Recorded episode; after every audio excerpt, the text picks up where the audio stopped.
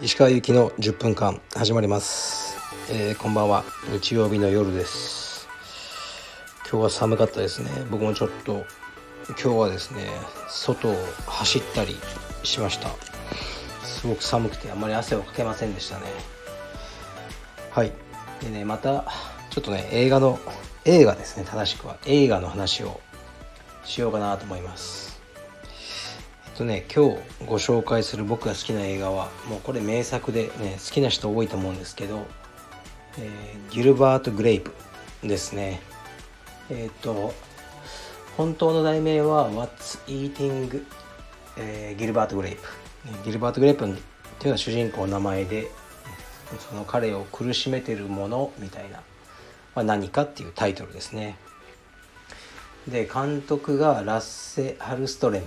今もねフィルマークスのあのホームページを見ながら読んでるんですけど。でこの監督の作品ちょっと今見てたら僕がやっぱり大好きな、えー、っとジョン・アービング原作の「サイダーハウス・ルール」がありましたね。これもすごい好きな映画です。なんかちょっとね僕が好きな監督っていう感じですね。でもうねこれは本当に僕大好きな名作でジョニー・デップジュリエット・ルイスレオナルド・ディカプリオでねちょっと渋いんですけどメアリー・スティーン・バージェンっていう、えー、バック・トゥ・ザ・フューチャー3の毒の、え、恋人役ですね。彼女も出てますね。どういう話かっていうとあの田舎でもうこれね名作だからネタバレも何もないと思うんですけどまあ、ね、ギルバートジョニー・デップ演じるギルバートがあのの話なんですよ。で弟がジョニー・デップ。弟が違う違う弟がえー、っとレオナルド・デカプリオですね。でアーニーっていう名前なんですね弟は。でアーニーはちょっと知的障害を持ってていろいろ問題を起こすんですよ。でこの演技が多分ねえー、っとデカプリオのこれ14歳とかの時の最初の作品だと思うんですよね。もうこの時の演技が凄まじくいいんですよ。なんか本当に。でジョニー・デップもうんなんか30歳ぐらいの時からもうメイクしたような役ばっかりしてるじゃないですか。ちょっと変わった。あのシザーハンズとかそういう。でもこの頃この時あのナチュラルな普通の長髪のお兄ちゃんの役ですごく好きなんですよね。で責任感が強いからその障害が持った弟をこう一日中世話している。で自分の夢とかを追いかける暇もなくですね。でお母さんもちょっと問題があって。でお父さんは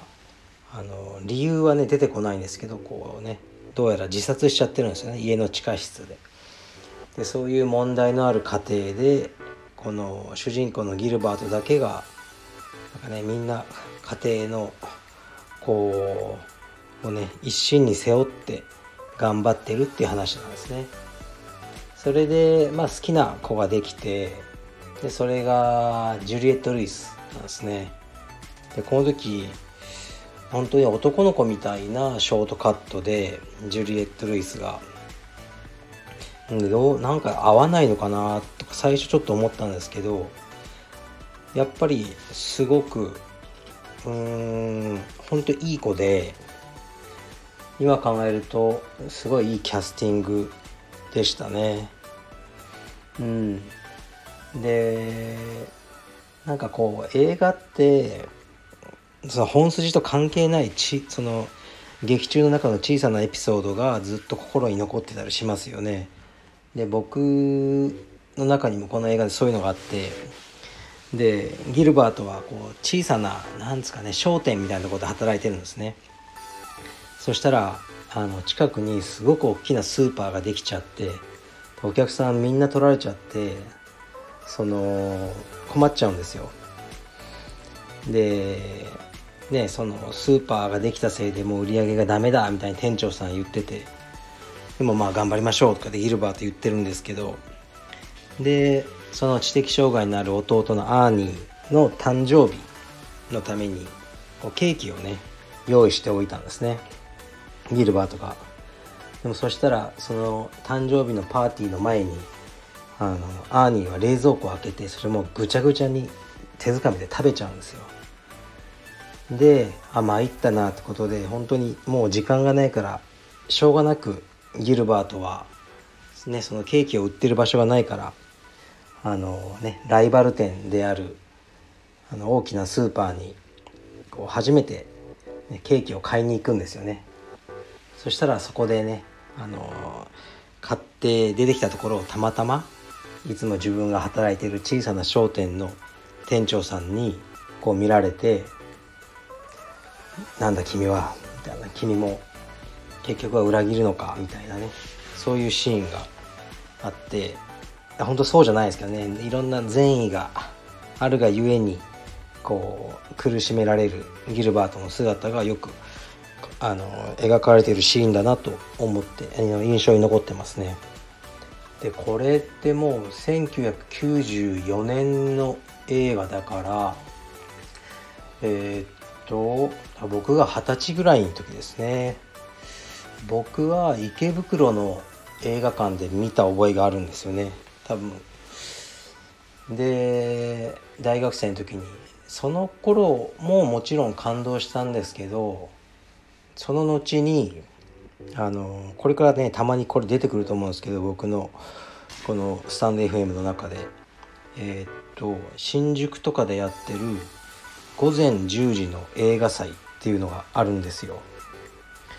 でこれは午前の10時にこう新宿の映画館とかで今までの名画をかけるっていうあのそういう企画というかでずっとやってるんですね。で僕は「バック・トゥ・ザ・フューチャー」の123も昨年だったかなそこでまた見直したり「レオン」とかあの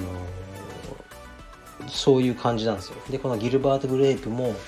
やっぱりあのその午前10時の映画祭で2年ぐらい前にもう一回見直してやっぱりあの名作だなと思いましたね。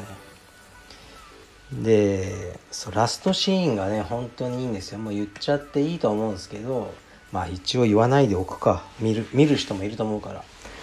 ラストシーンがすごく意味深いものだなと思います。はいすごくいいハッピーエンド。かなと思いますね僕にとっては。この閉塞感というかねあの若者で自分の夢を目指す余裕がないあの若者の閉塞感をすごく表している映画。あとまあ家族。家族って面倒くさいですよね。いいことばかりじゃないし簡単に別れられないし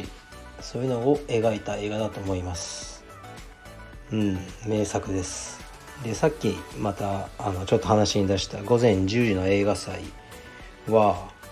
なんかね毎回ねもうこれで終わりですみたいなもうわざとやってんのかなみたいな今年で終わりですとか言って終わ終わるんですよ。でそのウェブサイトがあってみんなが終わらないでとかあの大体なるんですね。そうするとねまたあの数ヶ月後に復活しますとか言ってねこれもう何年も繰り返してるんですよね。なんかゲームみたいにでまた復活になったんだけど今コロナで中止になってるのかな。正式に開始されたらまた行こうと思いますね。でそう映画ファンしか来ないんですよ。朝10時からわざわざ映画で見たいっていう。そのもう DVD とかねあの